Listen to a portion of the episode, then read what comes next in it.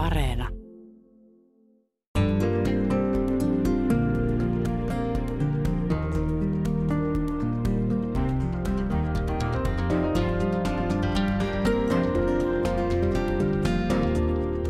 Yle puheessa Jenny Lehtinen. Tänään puhutaan ahneudesta.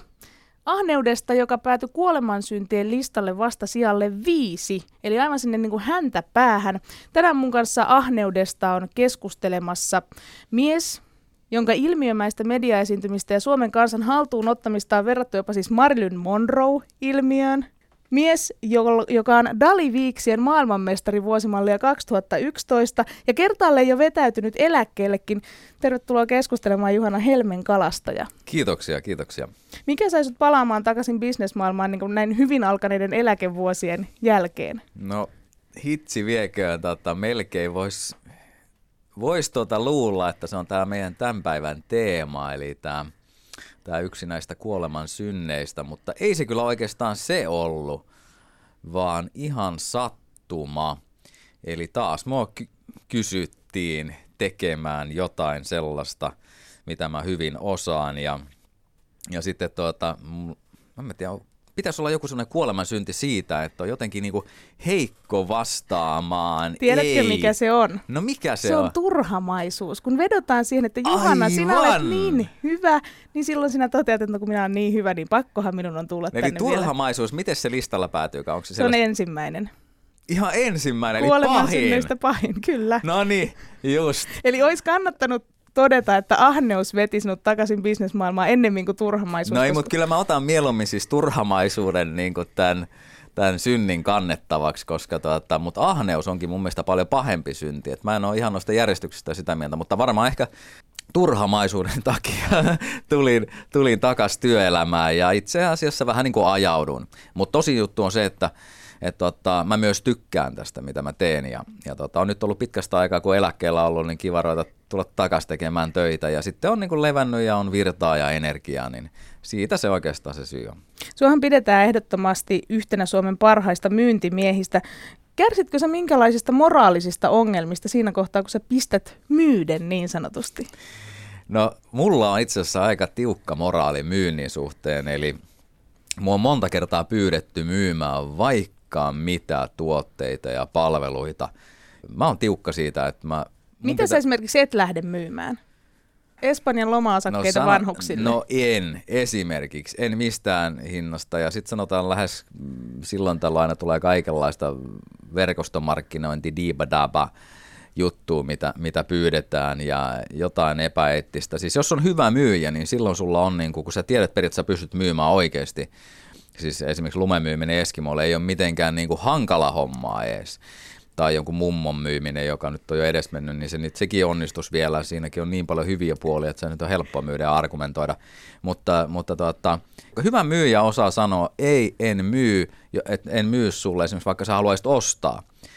Että kyllähän raha-automaattiyhdistyskin kieltää, jos joku sanoo, että mulla on pelinarkomani ja mä en halua tulla pelaamaan, niin kyllä sille annetaan porttikielto, jos haluaa. Niin samalla lailla mä voin sanoa, että jos esimerkiksi joku tuote ei, tai palvelu ei ole sulle se paras mahdollinen, niin en mä sitä sulle myy. Entäs jos väkisin haluan? Nyt no, myyt! Mä, mä sanon, että en myy. Että se on mun ammattiylpeys. Mä tiedän, että sulla on parempia vaihtoehtoja. Mä en myy sitä, koska mä veton siihen, että kun me tullaan vaikka vuoden tai kahden päästä nähtäisi, niin sä tulisit kiittämään mua, että olit sä hieno mies, kun sä et silloin mulle myynyt sitä, koska se oli parempi juttu, mä en tehnyt. Eli mä kyllä vastaan niistä, niin kuin, niistä, niistä teosta, mitä meen ja ja tota, kyllä, siinä mulla on tosi tiukka, tiukat kriteerit. En myy. Sulle en myy. Mitä mä nyt päättäisin, vaikka kokeile ostaa multa Bikinejä. jotain. Myy mulle pikinit. Niin, no tota, mä myisin sulle mieluummin jonkun tota, vierailun nudisti rannalle esimerkiksi, niin se voisi sopia sun tyyliin mukavammin. Yle Puhe. Ootko lukenut Tuomas Enbusken vastikään ilmestynyttä kolumnia nyt.fi osoitteessa, jossa todetaan, että on lottovoitto työntyä yrittäjän suoleen? No siis voi että mä niin tykkään Tuomas Enbuskesta, kun hän on tällainen niin kuin, hän on niin ajassa äh, mukana ja sitten hän jotenkin, onko hän niin kuin edes oikeasti iso äänen sanonut, että hän on yrittäjä? Yrittäjä. Mä en tiedä, onko hän puhunut varsinaisesti omasta yrittäjyydestään, mutta Suomi kovasti tässä kolumnissaan sitä, että kun Paavo Arhimäki äityi puolustamaan tätä lottoarvontojen näyttämistä Ylellä. Tuomas siitä suivaantui ja kirjoitti, että Arhimäki ei halua näyttää miljonääriä, jotka on keksineet jotain, kantaneet yrittäjäriskin tai tehneet keksinnön, josta sadat tuhannet ihmiset ovat valmiita vapaaehtoisesti maksamaan. Ei. Sellaista rikastumista vasemmisto vastustaa. Vasemmiston mielestä on siis enemmän oikein rikastua täysin sattumanvaraisesti lottoamalla kuin esimerkiksi yrittämällä. Tunnistatko tämmöisen ajatelman suomalaisessa ihmisessä? No siis kyllähän suomalaiseen kulttuuriin on pitkälti kuulunut se, että pidetään se kynttilä vakaalla eikä, eikä tuota, kerrota onnistumisista ääneen ja, ja varsinkaan hehkuteta onnistumisia oikeasti isoääneen tai näytetä sitten niitä onnistumisia menestymisen merkkejä. Mutta miten tämä esimerkiksi, onko tämmöinen niin lottoaminen, koska onhan se vähän ahneutta? Mä haluaisin saada 12 miljoonaa. Mutta sitten se taas... on tyhmyyttä enemmänkin, siis se lottoaminen. Siis voiko eikö tyhmempää olla kuin lotota? No kysy siltä, joka Suomen voitti sen 12 miljoonaa. No joo, yksi viidestä miljoonasta. Joka viikko. Ty- joka viikko tai jopa kuusi samalla se hä, ei saanutkaan miljoonia. Mutta tämä ajatelma siis siitä, että kun pidetään esimerkiksi yrittäjiä ja firmoja ja tämmöisiä ahneina, mutta sitten taas lottovoittaja, ikään kuin hän ei olisi ollenkaan ahne, vaikka molempien lopputulos olisi sama. Toinen sai tekemättä oikeastaan mitään 12 miljoonaa ja toinen teki 30 vuotta töitä ja sai sen 12 miljoonaa. Kyllä mä oon, on siis Tuomaksen kanssa tuosta kyllä aika lailla samaa mieltä, että siis onhan se hyväksyttävämpää voittaa lotossa ja, ja sitten vähän rellestää kuin sitten se, että oot hiton kovasti tehnyt duunia ja sen eteen. Mutta onko ahneita, siis onko lottoa ja ahne vai onko yrittäjä ahne? Niin kumpi niistä on oikeasti kumpi on enemmän ahneempi? Mä melkein sanoisin, että siis sehän on, mikä se kuolemansynti se laiskuus sitten on? No se on just ennen ahneutta. Just ennen ahneutta, niin. Niin mun mielestä siis se lotto, että on laiskoja paskoja niin kuin verrattuna yrittäjiin, jotka tekee niin kuin hulluna hommia ja, ja ehkä jopa työllistää. Toki tietenkin jollakin lottoamallakin konetta voi vähän työllistää ja joka, joka lauantai. Mutta tota, terveempää ahneutta löytyy yrittäjäpuolelta vaikka kuin niistä lottoista. Kyllä mä niitä näen. Niin kun ne, ne, ne, nehän elää kerran viikossa, että onko lottokuponkin jätetty ja muuta. Yrittäjät on elossa koko ajan. Yle Puhe. Tänään puhutaan kuolemansyntilistan vitosesta ahneudesta. Mun kanssa keskustelemassa on yrittäjä, ja uskomaton media, mediapersona Juhana Helmen kalastaja. Kohta puhutaan muuten vähän ahneudesta siellä median maailmassa tai sosiaalisessa mediassa tai ylipäätään tämmöistä näkyvyyden ahnehdintaa. Mutta kuunnellaan tässä välissä ensin Leena Huovisen, naisen, joka on siis pappi, toimii kisapappina ja yliopistopappina. Pieni tämmöinen pohjustus tälle ahneuden synnille. Mitä ahneus alkujaan oli ja millaiseksi se on kristillisestä näkökulmasta katsottuna nykymaailmassa muuttunut. Yle Puhe. Ahneus keskeillä kuolemansyntilistalla se nimenomaan liitettiin ää, omaisuuteen ja, ja oikeastaan vääristynyt, vääristynyttä suhtautumista rahan ja, ja siihen, mitä minä omistan. Ja se ajateltiin eritoten olevan niin kuin ritareiden, kauppiaiden, pappien ja tuomareiden pahe. Se, että, että ahnettiin ja, ja aina halu lisää ja lisää. Ja erityisesti tuohon aikaan myös tämmöinen niin koron kiskonta, eli koron ylläpitäminen, sitä pidettiin suurena paheena. Tänä päivänä me voidaan ajatella, että se on, voidaan paheksua sitä, mutta se on ainakin maan tapa. Eli ahneus äm, alun perin lisääntyy jotenkin hyvin konkreettiseen siihen, että, että, tuota, että ei pidä ahnehtia liikaa. No, tänä päivänä me ahnehditaan hirveän monin tavoin, mitä me halutaan. Välillä tuntuu, että meillä ei mikään riitä. Ei mikään että missä kulkee rajaa. Se, se meidän yleinen eetos ja puhunta on se, että me puhutaan jatkuvasta kasvusta. Ja jos sitä kyseenalaistaa, niin ainakin talousihmiset sanoo, että sä et ymmärrä, että, ei, että jos ei ole jatkuvaa kasvua, niin tämä maapallo ei elä. elä. Ja, mutta silti niin mä ihan käytännön pienissä asioissa mietin, että miksi mun pitää vaihtaa aina kahden vuoden välein kännykkää, kun se toimii ihan hyvin. Tai se on just niin kuin, että mä oon niin kuin tehnyt sinut kaupat sen puhelimen kanssa, niin sitten pitää jo niin kuin laittaa jotakin uutta. Tai pitääkö auto vaihtaa aina sopivien kilometrien, ajettujen kilometrien jälkeen, jotta mieli on tyytyväinen ja ikään kuin, niin kuin tekee parhaata mahdollista tulosta tai tämmöistä, että, että, se, että mä en häviä mitään. Että, että just ennen tämä kilometriä, kun mä oon vaihtanut auton, niin sitten, sitten mä saan parhaan edut siitä. että ehkä tämä tämmöinen jatkuva niin kuin, osta sitä, hankit tätä, joka liittyy to- toisaalta niin kuin tavaraan, niin kuin aikaisemmin näille, kir- näille erämaa-isillekin, että ihan konkreettisen asian omaisuuteen tai johonkin sellaiseen, mutta, mutta kyllähän meilläkin että aina olisi niin kuin kivempi pusero tuolla kaupan hyllyllä ja pitää, että olisiko elämä niin kuin parempaa, kun mä ton saisi. Eli että siihen ahneuteen, ahneuteen liittyy jotenkin niin kuin levottomuuden ajatus, että mä en niin kuin tyydy siihen, että tämä on hyvää, että tämä riittää.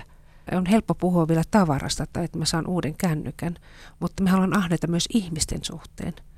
Ja ihmisten niin kuin kokemusten sitä, että, että ihmistähän saattaa tulla meille tämmöinen käyttötarvike ikään kuin, että, että tota, miten mä saan tuosta parhaat hyödyt. Ja aina niin kuin ahnehtia sitä, että saa uusia kokemuksia sen sijaan, että on vaikka 60 vuotta yhden ihmisen kanssa naimisissa ja vielä onnellisesti. Niitäkin ihmisiä on.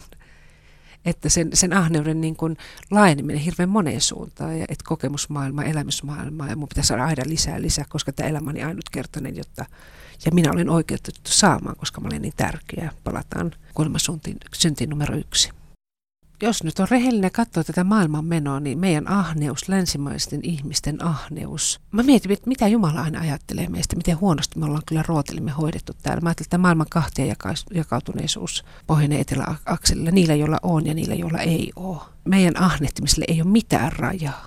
Ei mitään. Aina, aina ollaan ikään kuin oikeutettu saamaan parempaa ja parempaa ja parempaa. Ja toisessa puolessa niin kuin maailmaa ihmisille ei riitä ruokapöytään eikä hengissä pysymiseen siinä ei ole mitään hyviä selityksiä, miksi se on näin. Yle Puhe.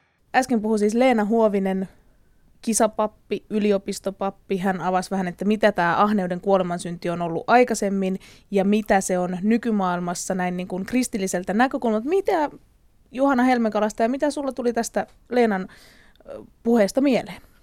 Niin no siis toi on, toi on tavallaan niin kuin mielenkiintoista ajatella sitä, että mitä se on ennen ollut ja mitä se on nyt. Öö, Eli se, että, se, että ennen se on ollut tämmöinen porvariston ja, ja kiinnitti huomiota ritarit ja kuninkaat ja, ja kaikki muut, mikä on va- hallitsijat, joistahan se on niin kuin se mun mielestä todella niin kuin rajuja syntejä tehty siellä, niin kuin riistetty joku Egyptin orjuudessa haluttu tehdä pelkästään hautamuistomerkkiä monta sataa vuotta, niin siinä on niin kuin kohtuullisen rajusti ahnehdittu sitä – elämän, elämän jälkeistä elämääkin vielä muilta. Niin ja sinne se... otettiin aina sinne kammio vielä mukaan, ettei siellä Tuonelassa olisi mitenkään joo, ihan surkeat joo, siis, siis niin vaimot pi... ja lapset ja kissat kyllä, ja kyllä koko sitä, omaisuus. Kyllä, siinä otettiin, riistettiin sitten niin kuin kultaa ja kaikkia muuta monelta muulta mukaansa sinne vielä. Jos, jos ei saa sitten sinne taivaaseen tai mihinkä tahansa olikaan menossa, niin mukaan niitä, niin ainakaan kukaan muu ei niitä saa. Niin siinä jos missä, niin on ahneuden muistomerkkiä, mutta mutta niin vaan ihmiset ajattelee tänä päivänä, että onpa hienoja pyramideja. Että ei ajatella, että mahtavaa, onpa törkeitä oikeasti ahneuden symboleja. Että niin kuin sen ajan ihmiset ajattelivat tämän päivän ahneita ihmisiä, että no onpa ne laiskoja ja tohonks ne tyytyy. Mm, toi voiton maksimointihan on ollut jo siellä silloin aikanaan ja se on kyllä nyt tänä päivänä myös sitten tuohon kuuluu tuohon ahneuteen ihan samalla lailla ja ja tota, siinä ollaan kyllä ehkä, ehkä niin kuin vähintään samalla tasolla kuin ennen muinoin, jopa pahempia. Tänään puhutaan siis ahneudesta. Mun kanssa keskustelemassa Juhana Helmenkalasta ja mies, joka tuntee yritysmaailman ja toisaalta on sieltä myös jo hetkellisesti poiskin halunnut hypätä. Mun ystävä aina hokee tällaista katkeraa hokemaa, että firman voitto on se raha, mitä työntekijälle ei makseta hänen tekemänsä työn arvosta. Allekirjoitatko tämän näkemyksen? No niin, no tää, siis tämä oli työntekijän näkökulma. Tämä on niin työntekijän näkökulma, kyllä. Niin, siis jokuhan, hänen pitäisi ehkä ymmärtää, että hänellä ei välttämättä olisi sitä työtä, ellei joku olisi myynyt ja markkinoinut hänen työpanostaan, ja täytyyhän siitä myynnistä ja markkinoinnistakin ja, ja siitä brändin ja kaiken muun rakentamisesta, niin, niin tuota, saada jonkinlainen korvaus ja joku hoitaa hänen palkanmaksunsakin ja kaikki maailman mahdolliset muut jutut, mitä siinä, että ei se ole vaan se työn tekeminen. Vähän yrittäjyysasennetta tuolle kaverille suosittelisin, niin näkisit, mitä, mitä se oikein tarkoittaa ja miten helppoa on vaan mennä töihin. Mikä sun mielestä on sitten oikea tapa jakaa rahat, kun mietitään nykypäivän suuryrityksiä ja optioita ja optiomiljonäärejä ja tätä keskustelua, mitä yhteiskunnassa käydään jatkuvasti, että onko se ahneus ihan kohtuutonta Fortumissa ja Nokialla ja missä näitä nyt on ollut näitä suuria no se kohuja. on tosi, siinä mennään sitten siihen, että, mutta jos ajatellaan yrittäjyyttä, siis tuommoisesta niin PK-sektorin yrittäjyyttä, niin, niin se on ensinnäkin olla käsittämättömän kova duuni rakentaa se bisnes kannattavaksi, että sä pääset ensimmäinen askel, että sä työllistät ensimmäisen ulkopuolisen työntekijän, on todella kovan työn takana ja maksat. Silloin sulla on yrittäjänä vastuu maksaa hänelle palkka, jos hän menee erehtymään vaikka ottamaan ahneuksissaan asuntolainaa, ehkä yli suuren asuntolaina, niin sun vastuulla yrittäjänä onkin taas, että vitsi viekö, että pakko olisi olla töitä, että se pystyisi sen maksamaan sen laina ja kauheat paineet voi tulla siitäkin. Mutta sitten kun sä pääset siitä tekemään isompaa yritystä ja muuta, niin se on kovan työn takana se, se kannattavuuden aikaansaaminen ja, ja kyllä se sen riskin ja, ja sen, kun sulla ei ole mitään työaikaa ja muuta, niin siitä kyllä kuuluu ihan oikeasti palkkio. Että sitä, se on vapaasti, tässä maassa saa kukakin yrittää, että jos se on niin jonkun mielestä niin helppoa, niin menkö vaan yrittämään. Mutta, mutta sitten jos puhutaan tämmöistä suurista yrityksistä, vaikkapa nyt otit tuommoisia valtioomisteisiakin yrityksiä osittain tai muita oikein todella isoja miljardiluokan-yrityksiä, niin siellä kun sitten on kuitenkin yksi ihminen toimitusjohtajana, jolleka on nimenomaan räätälöity vaikka minkälaiset optiopaketit ja, ja eläkejärjestelyt ja kultaiset kädenpuristukset sen varalle, jos satut epäonnistumaan, niin saat sitten vielä lisää kivaa lähtiessäsi pois, niin niissä on kyllä. Mä haluaisin nähdä Mikael Liliuksin naamatusten kertomalla sen, että, että se, että minä saan, mä en edes muista niitä miljoonia, mitä hän siitä saa, saa kun hän lähtee tai saa eläkettä tai muuta, niin, niin sanoo, että kyllä tämä on kohtuus minulle, nämä minä tarvitsen, juuri ilman tätä en pysty elämään. Ja olen eläke. nämä ansainnut, olen ansainnut, on ollut tämän juuri arvoinen. näin, tämän arvoinen olen ollut ja jos kuvitellaan, että vaikka se olisi nyt eläkettä, kaksi miljoonaa vuodessa, niin että kyllä minä tarvin kaksi miljoonaa. Miljoonaa ei riitä, että ei sillä tule toimeen, varsinkin kun olen 20 vuotta netonnut kaksi miljoonaa joka vuosi. Summat voi heittää, mutta siis suhteessa näin, niin en minä tule vähemmällä toimeen. Tapaisin mielelläni hänet ja, ja sitten katselisin kehon kielestä, että onko mies oikeasti ahne vai ei. Millaisena hyvän tekeväisyytenä sä näet sit sitä, että firma, joka siirtää toimintonsa esimerkiksi vaikka Kiinaan, jossa on tarjolla halpatyövoimaa, ja me ajatellaan, että se on ahneutta, että Suomessakin olisi voittoa saatu, mutta kun pitää saada vielä enemmän voittoa, mutta sinnehän sitten mennään taas työllistämään köyhää kansaa. Niin onko tämä nyt kuitenkin loppujen lopuksi uskomatonta kansainvälistä hyvän tekeväisyystyötä, kehitystyötä? Ihan loistava, loistava kysymys, koska onko, tässähän tämä kysymys kuuluu, että onko ahneus paikkaan sidottua?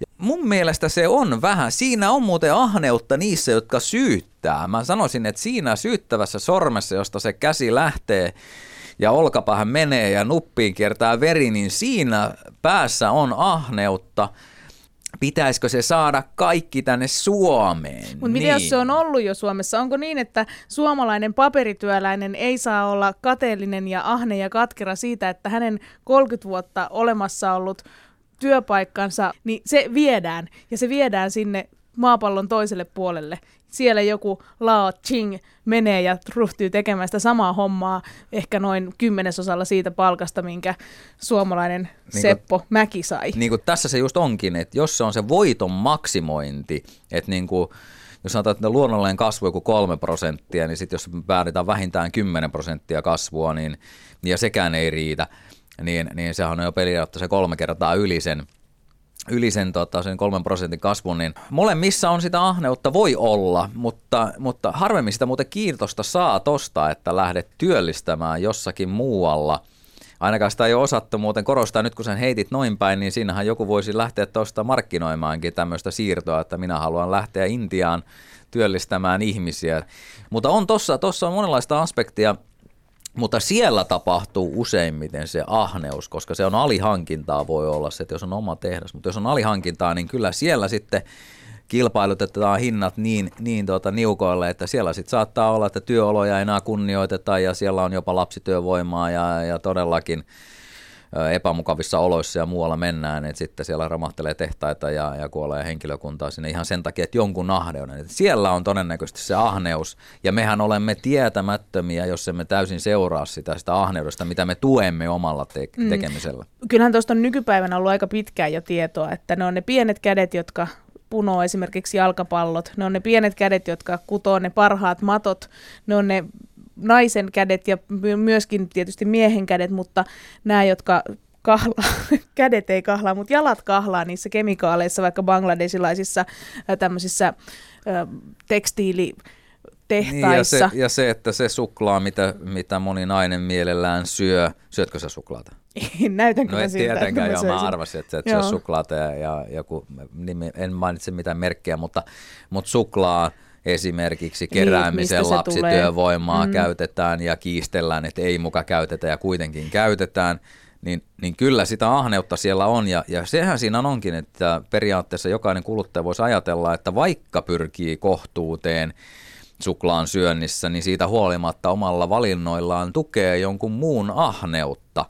Vitsi, kun ei ole helppoa olla hyvä. No ei ole helppoa olla hyvä. Mä mietin juuri tätäkin, että kun oli tämä bangladesilaisen tämän tekstilitehtaan romahdus uutinen, niin sieltähän saman tien sitten tuli myöskin perään semmoista niin kuin todella anovaa tekstiä, että älkää nyt Herra Jumala vaan ruvetko boikotoimaan meidän bangladesilaisia riistotyövoimalla tuotettuja vaatteita, koska sitten niillä riistotyöläisillä ei ole senkään vertaa työtä, että sitten tämä menee vielä huonommaksi tämä homma. Mitä tässäkin pitäisi ihmisen tehdä? Ei haluaisi tukea tämmöisen bangladesilaisen tai ylipäätänsä ehkä, ei se ehkä ole bangladesilainen, joka on kaikista ahnein, vaan se ehkä se henkkamaukka tai mikä tahansa tämmöinen taho, joka haluaa ostaa ne vaatteet liian halvalla sieltä, eikä ja suostu voitko, maksamaan voitko olla enempää. varma siitä, että jos sulla on joku reilun kaupan tuote, että se on oikeasti niin kuin ahneus on minimoitu sen tuotannossa ja sitten se kaikki osapuolet on saanut siitä niin kuin hyvin, niin voiko olla siitä varmaa? Tänä päivänä niin kuin, mä en enää oikein usko kovin moneen juttuunkaan, että ja tuossa vaatteista vielä se, että Siis kyllä mun mielestä kuluttaja on ahne. Kaikkihan täällä lähtee, me ollaan kaikki kuluttajia ja kuluttajasta tämä ahneus lähtee ja jotain turha syyttää jotain tehdasta tai jotain valmistajaa. Se se vasta ahne on. Kuluttaja se on, joka sen, niin se halvahinnan perässä kulkee ja haluaisi saada halvemmalla. Että jos sä saat nyt vaikka kolme jotain paitapuseroa niin kuin satasella, niin sen takia, että ne on niin kuin joku onnistunut tuottaa sulle niin, että se pystyy vielä työllistämään jotain ihmisiä sillä sillä jälleenmyyntihinnalla, niin, niin sä saat kolme, jos sitten se tilanne olisi, että sä saat vaan kaksi, niin kyllä sä sitten ne kolme otat, kun se onhan se kiva, että on vaikka, voisi käyttää, olisi vähän erinäköinen, olisi niin, kivemman näköinen ja muuta. Ja ei tarvitse niin paljon paremmin. välittää, ja sitten mä voin vaikka jättää pesemättä nämä, kun nämä maksaa sen verran, ja näitähän voi ostaa koko ajan lisää ja muuta. Eli niin, me ollaan siis syyllisiä, Juhana, niin siis kyllä minä. me kuluttajat ja ihmiset, me olemme ahneita. Meistä se löytyy ihan turha syytellä muita. Jokainen voi omana yksilönään päättää ja miten toimii. Ja aseella joskus uhataan, että nyt syö tätä tai tee tätä tai, tai muuta. tämän halvan paidan. Mutta, mutta se, että me olemme itse muodostaneet tämän ahneuden, sävyttämän orjuutemme, tavaran ja omaisuuden ja muun muun orjuuden. Ja voisin muuten sanoa, että tämä on semmoinen hyvä oppi mulle joskus, joskus joku sanonut, että jossain vaiheessa kaikki se, mitä omistat, omistaa lopulta sinut.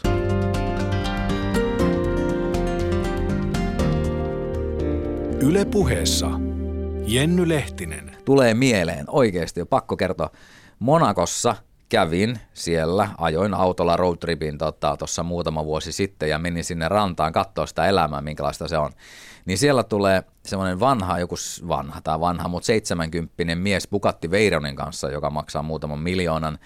Ja, ja tuota, sitten semmoinen nuorehko daami kyydissä ajaa siihen semmoisen joku Café de Barin eteen ja, ja kiinnittää huomiota. Varmasti kaikki näki, no kaikki näki, että sä tulit siihen sillä lailla, mutta se Kaveri oli sen Bugatti Veyronin vanki. Ja siis se oli niin käsittämätöntä, se olisi ollut hyvä opetusvideo, kun se olisi kuvannut siinä.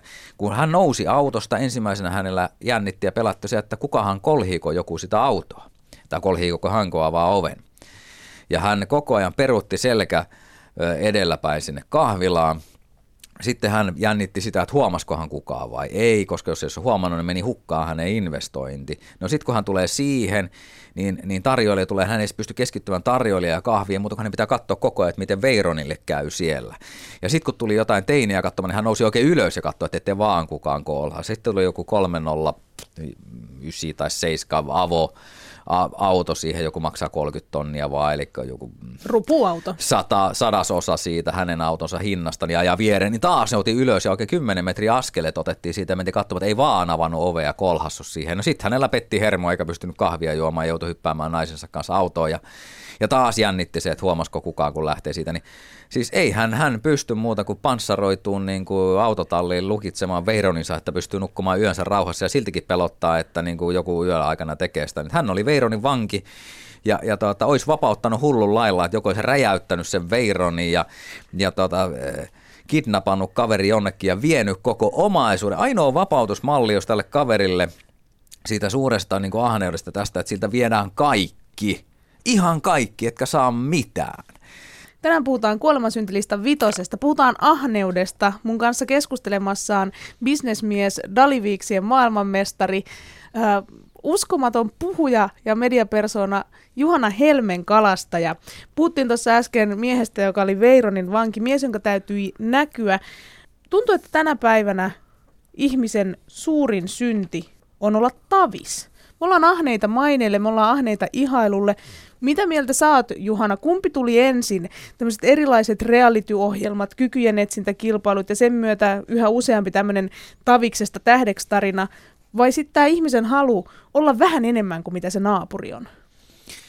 Niin no nyt mä ottaisin tuohon Leena, oliko se Huovinen? Oli Joo, tää, Leena Huovinen. Ta, Leena Huovinen on, on, tuota, kertoi tuossa alussa vähän sitä ahneuden taustaa ja – se ei oikeastaan muuttunut mihinkään tämä ihminen, että jos se ennenkin jo oli siellä sellainen, että haluttiin, silloinhan oli kuten leipä- ja sirkushoveja ja, ja gladiaattorit. Mutta ei ja ne halunnut mu- sinne esiintymään ei, ne gladiaattorit katsomaan ja, ja hurraamaan haluttiin varmasti. Kukaan ei ehkä pakottanut sitä sinne katsomaan, vaan ne halusi nähdä tämmöistä niin extreme-urheilua, mikä tänä päivänä, kun siis härän tappaminenkin on Espanjassa kielletty, niin saatte sitten miettikää sitä, että pistää ihmiset tappamaan toisia mennään katsomaan sitä niin onhan se, on se todella rajua hommaa silloin ollut, että kyllä sitä jonkun verran sivistystä on tapahtunut ehkä. Mutta nykyään ihmiset menis siis vapaaehtoisesti tämmöiseen ohjelmaan, joka olisi gladiaattori. Mä oon aivan varma, että jos perustettaisiin tämmöinen reality-sarja Gladiaattorit, hmm? joka oikeasti päätyisi siihen, että aina sieltä toinen kuolisi, niin siellä olisi kuule liuta ihmisiä jonossa. Väittäisin, että maailmalla saattaisi olla valmiina ihmisiä kuolemaan sen, sen edestä.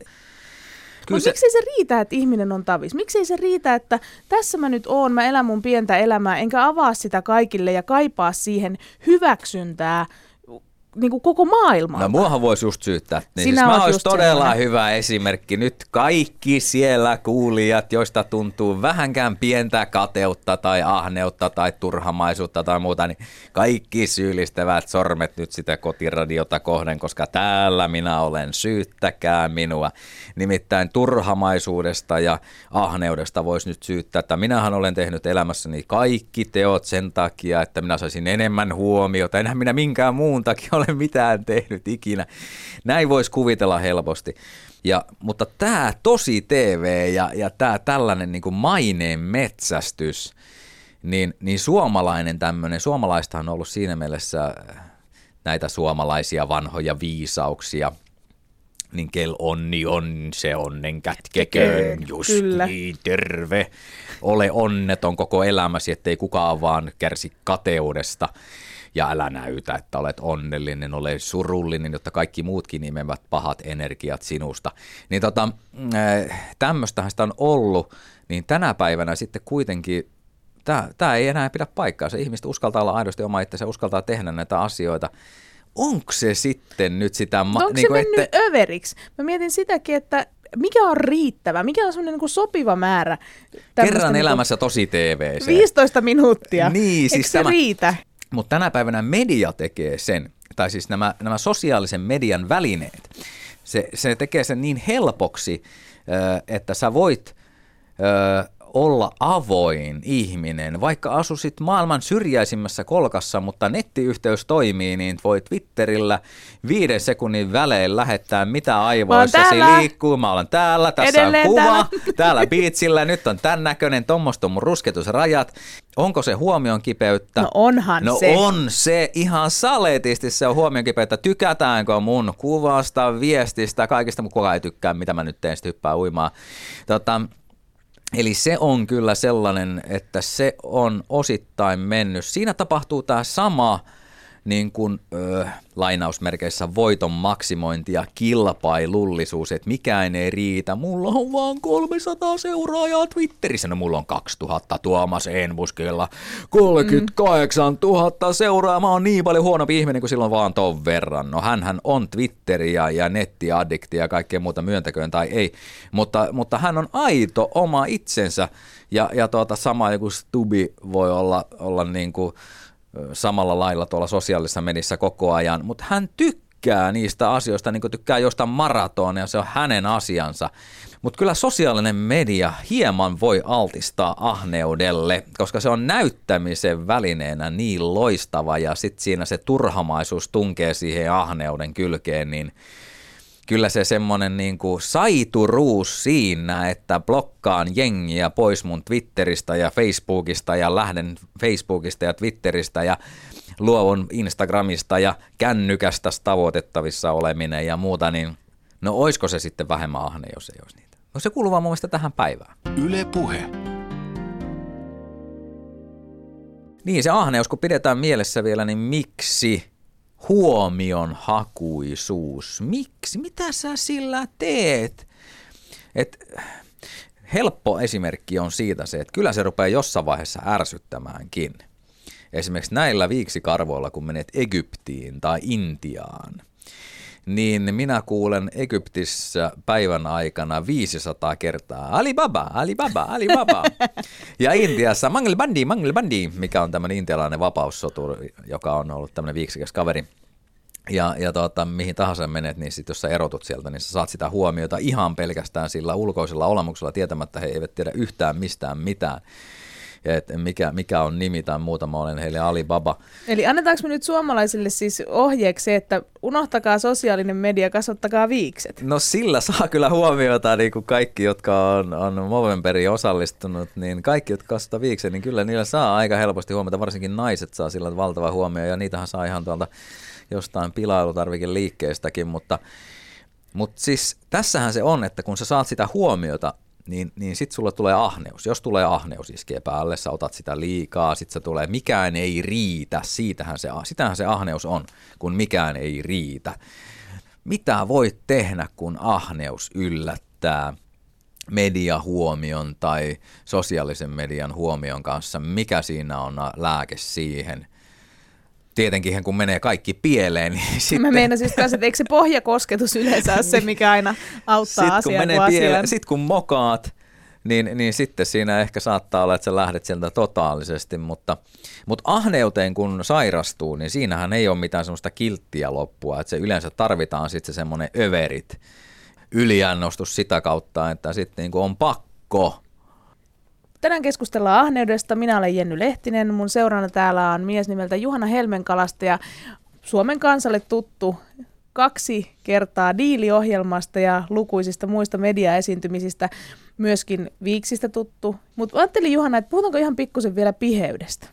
No piheys on mun lempiaihe, nimittäin mä en voi sietää pihejä ihmisiä, tai voin sietää, he ovat äh, ehkä ilman piheyttä – Suomesta puuttuisi paljon ironista huumoria. Totta, nimittäin tämä siis ahneuden pirteä pikkuvelihän on nimenomaan piheys. Nämä mm. tekee usein tämmöisen viehättävän liiton, joka saa siis ihmisen keräämään esimerkiksi tilinsä täyteen rahaa ja silti asutaan röttelössä, verhoudutaan tämmöisiin 20 vuotta vanhoihin rytkyihin. Mä tiedän esimerkiksi tämmöisen ö, työpaikan, jossa teepussit Mm. Pitää repiä. Siis käytetyt teepussit pitää repiä, kun ne laitetaan roskikseen. Koska muuten... Yksi... Maatuu paremmin vai? Ei, kun muuten, muuten yksi työntekijä käy noukkimassa ne sieltä ja vie jemmaansa, koska hän on hieman pihi. Niissä on vielä hyvää makua jäljellä, mitä sitten jos kylkeen on liimautunut banaaninkuori tai käytetty kondomi tai purkka, että ihan hyvät maut siitä vielä saa. Ö, millaisiin piheyden ilmentymiin sä oot törmännyt? Koska mulle esimerkiksi tuli mieleen yhtenä tämmöisenä niin kuin suomalaisen piheyden ilmentymänä semmoinen asia kuin suomalainen vieraanvaraisuus. Että mitä mm. se on niin kuin olevinaan, kun että jos menee jossain, vaikka esimerkiksi ystäväni meni Tunisiaan ja tapas siellä tämmöisen, niin kuin, ei tämmöinen beduineja, tapas vaan tämmöisiä paikallisia kaupunkilaisia. Ja he oli heti se, että tervetuloa meille, tulkaa meille kylään. Mm. He meni kylään, siis tuntemattomat ihmiset syömään. Ja sitten kun oli niin kuin syöty ja oltu näin, niin tämä perheen isäntä ja emäntä oli se, että jos te näette täällä meidän kodissa jotain, mitä te haluatte ottaa mukaan, niin ottakaa vaan. Joo. Eli niin kuin sieltä on sitten ahneempi Pieni avata. hetki, soitan, soitan tuota jollekin muuttopalvelulle, tullaan hakemaan. Nimenomaan nyt lähti sohva ja siinä meni telkkari. Mutta mikä esimerkiksi, mikä on suomalainen vieraanvaraisuus? No vielä tuohon niin ahneuteen tai piheyden niin merkkeihin, niin, niin tota, mä oikeasti mä tiedän myös ihmisiä, jotka on, on niin kuin koko elämänsä keränneet valtavat määrät omaisuutta ja, ja tota, eivät raski polttaa valoja – No ei tietenkään. He käyvät lukemassa lehdet kirjastossa, eivät ehkä liiku autoilla, vaan niin kuin menevät potkurilla tyyliin. Eivät yksinkertaisesti viitsi kaataa satojen hehtaarien metsää sen takia, että, että tuota, jos vielä tulee kuluttaneeksi ne rahat tai jotain muuta tämmöistä, niin, niin siis kyllä se voi ihan äärimmilleen viedä, tekee omat alkoholijuomansakin niin kuin keittelee Mitä vika on kotiviinissä tai niin, pontikassa? No, joo, niin, tai se on maun takia. niin. Harrastushan se voi olla myös tietenkin, mutta äärimmilleen vietynä ja, ja niukkuudessa niin eläminen, niin kärsit kylmyydestä ja valitat. Mun mielestä siinä menee raja, jos rupeat valittamaan sitä, että kun ei ole varaa ja ei ole tällaista. Mm, ja Sitten sekin mä... maksaa niin, niin paljon, niin ehkä sitä, että onko varaa, vaan just se, niin, että kun kaikki maksaa, on niin Niin, ja sitten oot niin onneton. Silloin jos oot piheys aiheuttaa onnettomuutta sille ihmiselle, että sä et ole nauttinut elämästä – Sitten sä oot periaatteessa haaskannut koko elämäsi siihen, että sä oot ollut niin kuin, periaatteessa voisi sanoa, että niin kuin helpommalla olisi varmaan päässyt tappanut itsensä, niin kuin olisi säästänyt itseään sen verran siltä omalta pihyydeltä ja ahneudelta ja muulta. Mutta siis oikeasti tuntuu, kun sä oot 70 vuotta elänyt piheydessä ja katkeruudessa sen takia, että sulla on niin kuin ollut ahneus ja kautta piheys, joka on aiheuttanut sulle tommosen niin kuin 70 vuotta katkeruutta siitä, että olen pihi ja ahne, niin morjens. Kauhea tilanne. Mikä on Juhana Helmenkalasta ja oikea tapa olla? Puhuttiin piheydestä, puhuttiin ahneudesta. Kun meille koko ajan hoetaan samaan aikaan, että ihan kohta maailma räjähtää ja ympäristö ajautuu niin synkkään katastrofiin, että kaikki me täällä kohta haukotaan henkeä kuin kala kuivalla maalla – sen takia, että kansa tuhlaa, ja toisaalta sitten meille hoitaan sitä, että no suomalainen yhteiskunta kohta sitten vajotaan jonnekin synkkiin syövereihin, kun me ei tuhlata. Että mitä meidän pitää tehdä, että me tuhlataan tai ei tuhlata just oikein? Onko se niin, että helvetisti käydään vaan hieronnassa ja ostellaan virtuaalipalveluita, kuunnellaan, ostetaan musiikkia netistä ja peliaikaa? Tulee mieleen semmoinen, niin kuin nämä vanhat sananlaskut, niissä on kyllä hyvääkin. Ja, ja tota, onko se sitten kristillinen sanoma tämmöinen, että kohtuus kaikessa.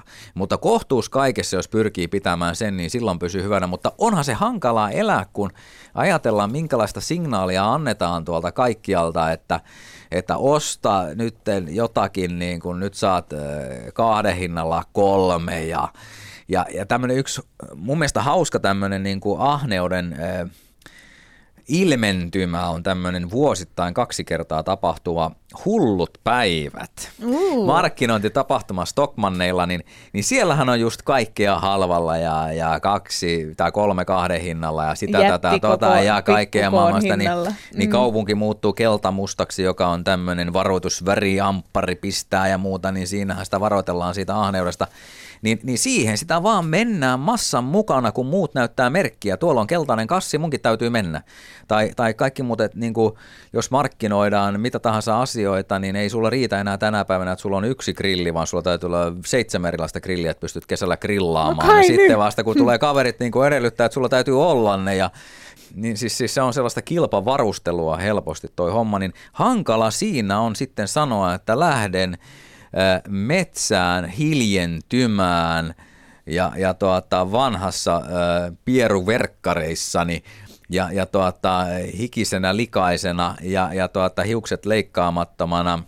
Hankala sitä on vastustaa, mutta toisaalta tänä päivänä taas tällainen, joka uskaltaa vastustaa tätä tällaista kuluttajahysteriaa ja, ja muuta, niin se onkin uniikki yksilö, jonka kohtuutta arvostetaan suuressa määrin, mutta tämäkin voi mennä yli ja sitten ollaan taas hetken päästä asutaan luolassa.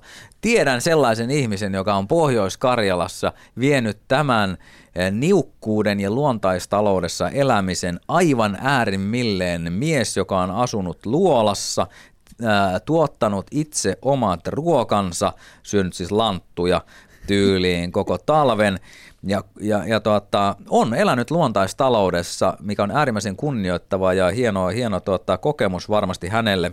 Mutta onko hän onnellinen?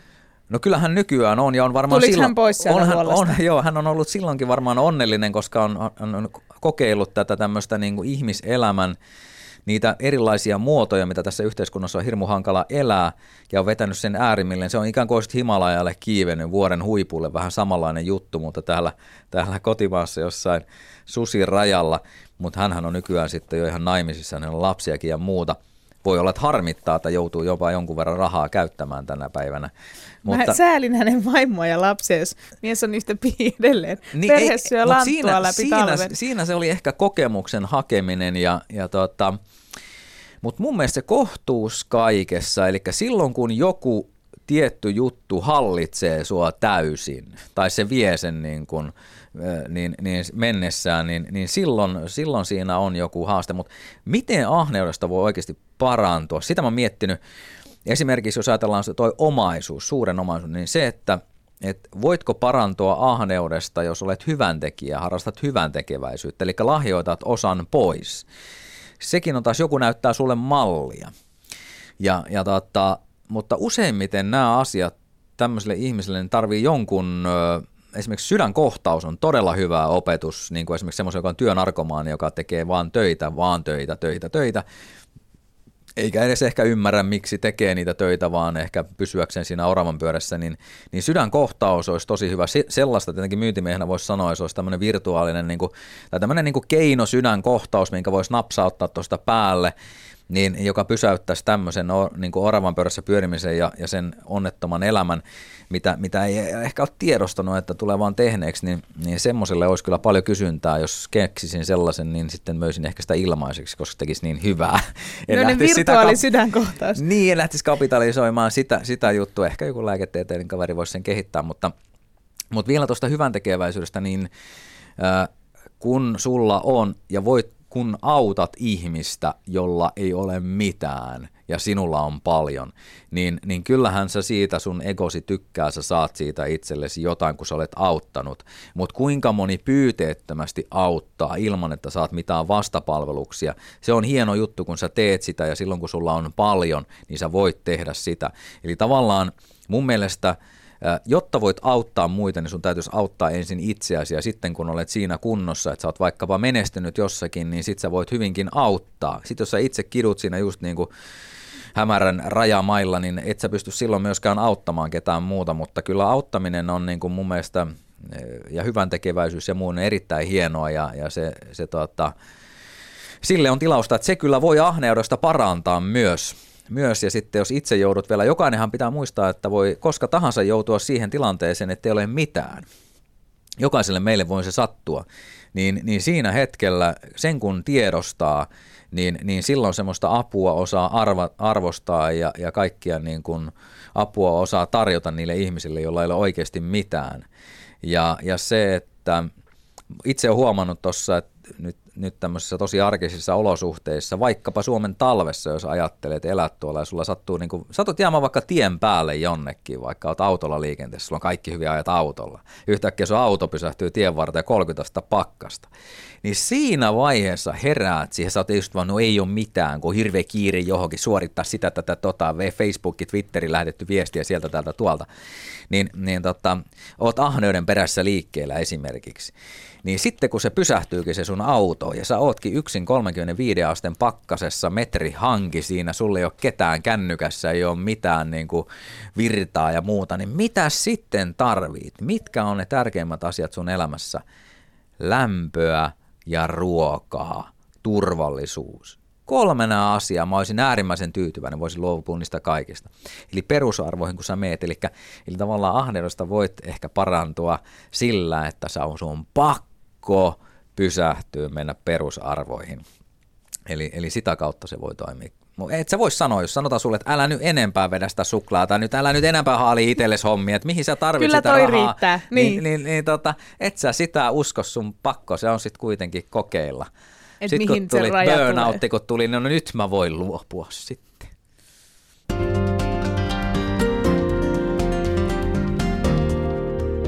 Yle puheessa Jenny Lehtinen. Tänään puhutaan ahneudesta, kuolemansyntilistan vitosesta, joka ehkä nykypäivänä ansaitsisi hieman ylempää sen oman sijoituksensa. Haastattelin aikaisemmin Leena Monti-nimistä toimittajaa, naista, joka on asunut 30 vuotta italialaisessa yhteiskunnassa ja siellä tekee töitä myöskin paavien kanssa. Lähettää sieltä Suomen katoliselle kansalle lähetyksiä joka viikko. Ja Leenalta mä kysyin, että mitä italialaisessa yhteiskunnassa on tapahtunut talouskriisin myötä ja miten se näkyy Vatikaanissa ja Paavi Fransiskuksen arjessa. Kuunnellaan. Yle puhe. Se on ihan edelleenkin, että, anta, että siis sen sijaan, että itse ahnehtii rahaa tai ahnehtii mitä tahansa, niin se on annettava vähempi osa sille. On niitä, joilla ei ole mitään ahnehdittavaa. Että se täytyy, tästä ahneudesta täytyy päästä. Ja nimenomaan tästä rahan palvonnasta, siitä on päästävä. Mutta tästä, tätä ei ole ainoastaan nyt korostaa äh, Paavi Franciscus, myös Benediktus korosti ihan sitä samaa. Meillä on just kaikki nämä niin kutsutut soppajonot ja niin, nehän on pidentynyt ihan huomattavasti. Aikaisemmin oli vaan näitä väliinputoja ja niin edelleen. Nyt on kokonaisia perheitä, jotka käy syömässä karitaksen noissa ruokaloissa tai niissä jonkun seurakunnan. Meillä järjestetään monet seurakunnat näitä, näitä ruokailumahdollisuuksia Yle puhe. tuli yksi, kaksi valtava buumi. Aikaisemmin esimerkiksi vain jouluna ja pääsiäisenä niin oli valtavat ihmismassat kuuntelemassa niin Paavin urbi et orbi, siis näitä tervehdyksiä. Nyt on joka keskiviikko on yleinen vastaanotto ja sunnuntaisin on tämä Angelus-rukous tai Regina Shelley. Meillä on jatkuvasti että yli 100 000 henkeä tulee kuuntelemaan näitä. Aikaisemmin se on ollut niin kuin suurimmat luvut on ollut 30 000, 40 000, jossain ihan erikoistapauksissa. Nyt tämä jatkuva, ja sitten näissä katuhaastatteluissa nyt on käynyt just tämä, tämä ilmi, ilmi, että ilmeisesti tässä uudessa paavissa on sitten jotain, kun hän esiintyy niin kuin kuka tahansa tavallinen ihminen, ja kun hän ei siis, kun sanottu on nyt kaikki tämä, turhama, tämä turhamaisuus ja liikakoreus, minkä hän on kokonaan hylännyt. hylännyt. Hän vetää hirveästi ihmisiä puoleen. Ja monet ihmiset katuhaastattelusta just on käynyt tämä ilmi, kun sanoo, että ei ole käynyt, sä oot koskaan tullut, kun roomalaiset ikävä tullut mieleen, enkä tulisi kuuntelee Paavia sunnuntaina sen ikkunan alle. Ja nyt on, on ne vetää vaan. Ja sitten tämä semmoinen yleinen ilmiö, on nyt koko Italiassa. Yksi, kaksi ihmistä on ruvennut käymään ripittäytymässä. On niin semmoisia, jotka just kertonut näissä katuhaastatteluissa, että tämä oli Torinosta muistaakseni yksi tämmöinen joku, joku tilasto, että kun ihmiset jää sanoa, että me on käyty kirkossa 10 tai 15 vuoteen, 20, korkeintaan siellä on käyty menemään häät pidetty. Mutta tämä Paavi Fransiskuksen aikana, niin nyt käydään ripittäytymässä. Yle puhe. Tuossa puhuu siis Leena Monti, Vatikaanissa asusteleva suomalaissyntyinen toimittaja, joka siellä Paavin kanssa työskentelee myöskin läheisesti. Miltä Juhana Helmenkalasta ja sun korvaan kuulostaa se, että kun ihmiset on menettäneet talouskriisin myötä aika paljon tätä materiaalista hyvää, niin nyt mennäänkin kuuntelemaan Paavia, lähdetään ripittäytymään, haetaan ehkä tämmöisiä henkisiä arvoja sinne tilalle. Herättää aika paljon ristiriitaisia tunteita. No ensinnäkin siinä voi olla jonkinlaista joukkohysteriaa vähän niin kuin, että lähdetään sama juttu, kun mentäisiin jonnekin esille.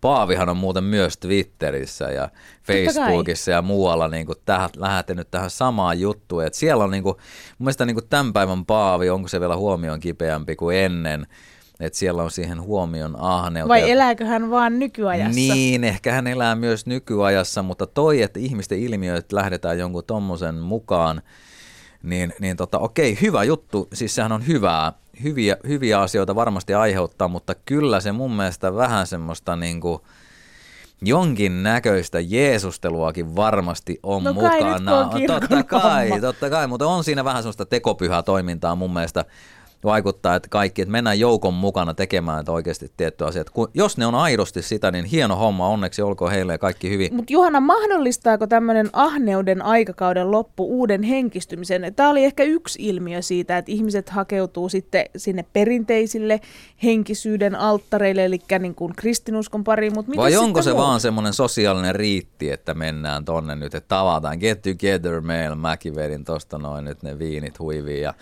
ja tuota, öylättiä naamaa. Et näillä ei olisi mitään tekemistä et, keskenään. et onko se, no nyt sä oot tullut, kun sä oot, kö, sä, sä oot köyhtynyt ja menettänyt kaiken, niin nyt sä tulit yhtäkkiä uskoon ja nyt sulla onkin sitten tämä suuri yhteisö, joka sua tukee, onko se kaikki hyvin? Voi olla. Osalle varmasti näin onkin, mutta, mutta kuinka paljon siellä sitten sitä suoritetaan, että mennäänkö siellä taas siihen, että nyt taas täytyy päästä. Sunnuntaina on taas kyllä, kuuntelitko saarnan? Ja nyt mm. kuuntelin saarnan, mitä olit mieltä? Meillä on se yltiö suorittaminen. Siis sama ahneusa liittyy myös kaikkeen tekemiseen, myös niin kuin uskonnolliseen elämään ylisuorittamista voi olla, mutta mutta tuosta henkistymisestä, kaikesta siitä mä oon tosi, tosi äh, niin kuin tyytyväinen, että sitä tapahtuu ja, ja tota, mutta se mitä Leena, Leena tuossa puhui, minkä kiinnitti erityisesti huomiota, oli tämä tämä tota, niin kuin ruokajonojen ja nälän ja köyhyyden määrän lisääntyminen, niin sehän on niin kuin oikeasti silmin nähtävää myös Suomessakin. Ja siihen vaikuttaa monet asiat, itse on tuon tuon Veikko ja Lahja Hursti Laupeiden työn kanssa tehnyt yhteistyötä ja, ja tunnen, tunnen Heikki Hursti varsin hyvin ja juttelen hänen kanssaan niin kuin aina silloin tällä, että mikä on tilanne, niin niin siellä on suurin piirtein keskiviikko ja perjantai Helsingin katu 19 ruokajonossa, niin siellä on noin 2500 ihmistä ja, ja hätä on suuri. Ja nyt tuossa niin kuin, voi että mä oon niin kuin nyt vähän mennyt sylettää, sylettää ihan toi, kun toi, toi tota, Urpilainen esittää nyt sitten valtiovarainministeri, että sitä, että nyt sitten ruoan arvonlisäveroa ja muuta, muuta lääkkeiden Nostettaisiin, nostettaisiin, niin sehän niin kuin sitten menkää katsomaan sinne ruokajonoihin, että kannattaako sitä nostaa vai ei. Toki se on hankalaa paikka, ei ole helppoa löytää sitä, sitä oikeaa ratkaisua siihen, mutta ehkä mä en lähtisi sille ruokalinjalle kuitenkaan. Et, et sit siinä ei kyllä siinä vaiheessa, kun sulla ei ole ruokaa eikä mitään syötävää eikä kotia pään päällä, niin siinä kyllä ei pyhä henkikään auta välttämättä sitten selviytymään, vaan kyllä se elämä on, tai sanotaan ehkä se on sitten se ainoa, että siinä vaiheessa pitäisi niiden ihmisten, joilla on, antaa. Ja, ja se on, se on niin kuin mun mielestä hieno, hieno tämmöinen niin kristillinen näkökulma, että, että niin kuin autetaan ihmisiä.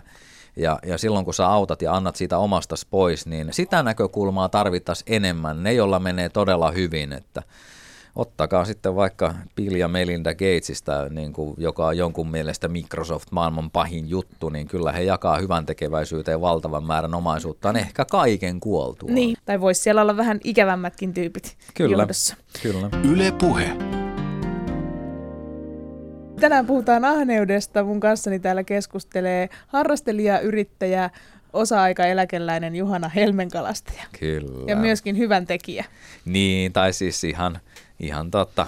Harrastan myös hyvän tekeväisyyttä. No miten naivina sä Juhana pidät mua, kun mä aina jotenkin päädyn uskomaan siihen, että tämä sama ahneus, joka on ajanut meidät tämän meidän yhteiskunnan esimerkiksi ympäristökatastrofin partaalle, niin on myös se, joka tulee pelastamaan meidät. Et mä väitän, että ihminen suuntaa energiansa sellaisten asioiden keksimiseen ja työstämiseen, mistä kulloinkin saa parhaiten sitä rahaa tai mainetta.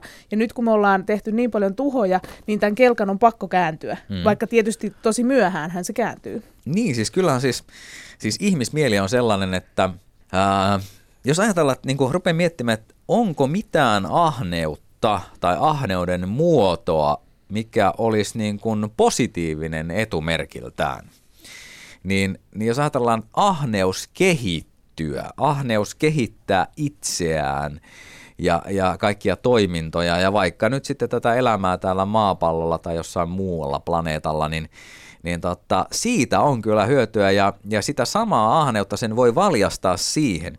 Eli niin jos joku on tehnyt hulluna menestyäkseen töitä, niin sen saman raivin hän pystyy kyllä siirtämään esimerkiksi vaikka ihmisten auttamiseen. Siitä on siis niin kuin valtava määrä esimerkkejä.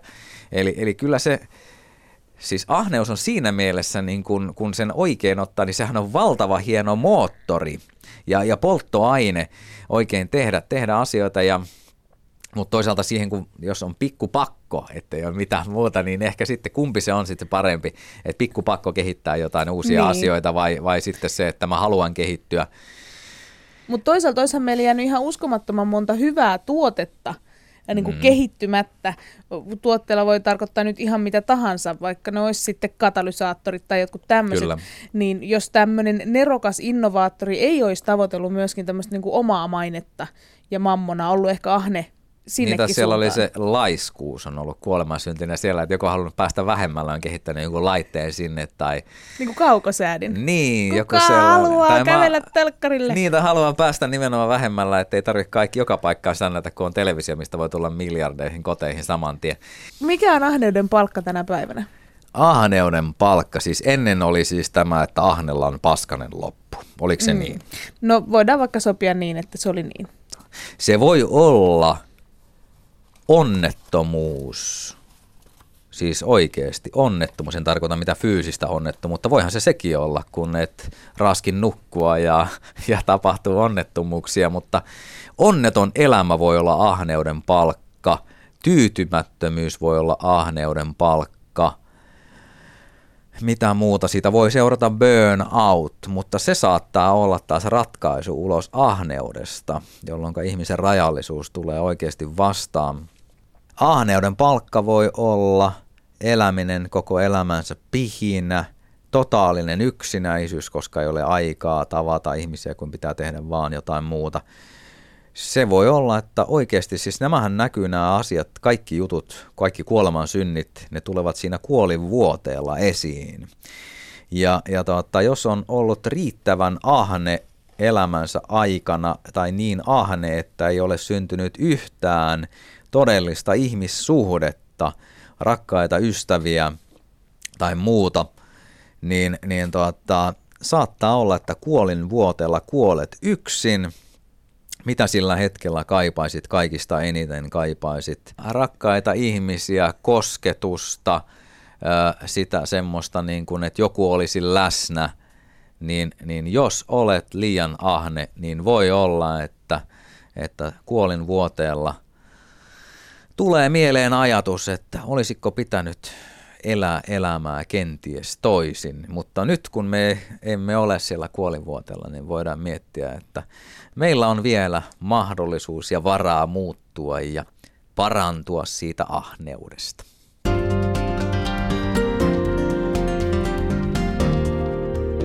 Yle puheessa Jenny Lehtinen.